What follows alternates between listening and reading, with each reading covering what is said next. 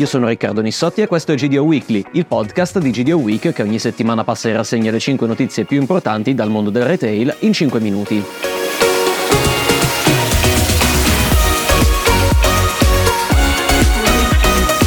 Sostegno al territorio in termini di rigenerazione urbana e valorizzazione del personale con attenzione all'occupazione femminile e ai giovani talenti.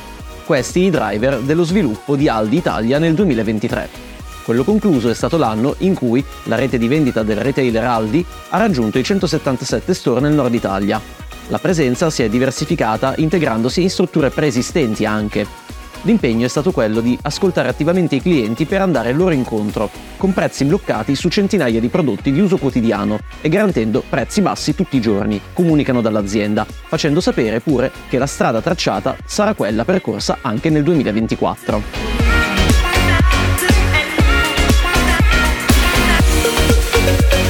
È a suo modo una prima, la possibilità di pagare con i buoni pasto all'interno di una catena di discount in Italia.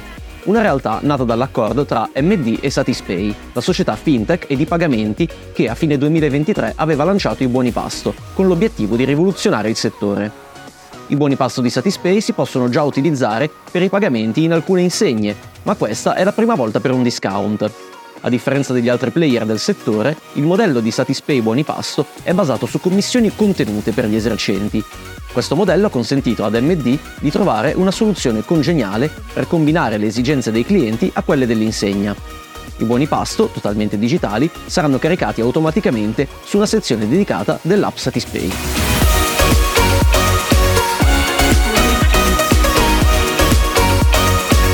L'AI entra nell'e-commerce di Carrefour Italia il retailer prosegue il suo percorso di digitalizzazione che ha subito un'accelerazione dal Covid.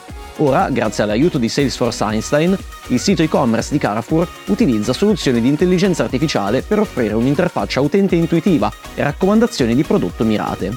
Lo strumento assista anche i merchandiser, fornendo loro informazioni commerciali essenziali, Esempi dell'implementazione di Salesforce Einstein su Carrefour.it sono ad esempio la pagina dei risultati zero, dove vengono offerte raccomandazioni quando un cliente cerca un prodotto attualmente non disponibile.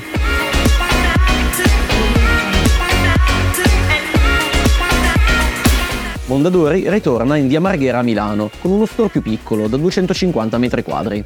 Un'apertura che rientra nella più ampia strategia di rinnovamento, ci dice Carmine Perna, amministratore delegato di Mondadori Retail, in un momento in cui i megastore non funzionano più se non in casi eccezionali e in location particolari, come aggiunge Francesco Riganti, direttore marketing di Mondadori Retail.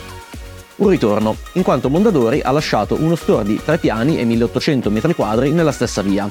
In questo contesto, i 200 m2, con un assortimento in store di 13.000 titoli, sono già un modello ormai standard per le librerie di Mondadori, che puntano anche sui fumetti, per attrarre un pubblico giovane, con l'acquisizione del 51% di Starshop Distribuzione, operatore settoriale per 4,6 milioni di euro, con un'opzione per salire alla totalità del capitale. Il pollo fritto in stile Louisiana arriva in Italia e a portarcelo è Popeyes, uno dei più grandi operatori mondiali di quick service restaurant a base di pollo, con oltre 4.300 ristoranti.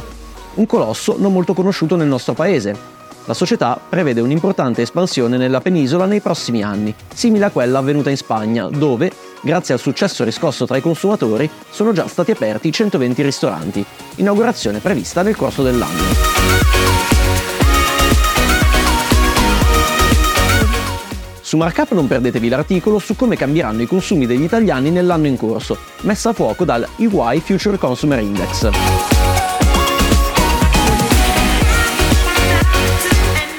Passate su Freshpoint così troverete tutte le informazioni sullo speciale da Frutta Logistica, la fiera di riferimento per l'ortofrutta in programma a Berlino la settimana prossima. È tutto, io vi aspetto la prossima settimana.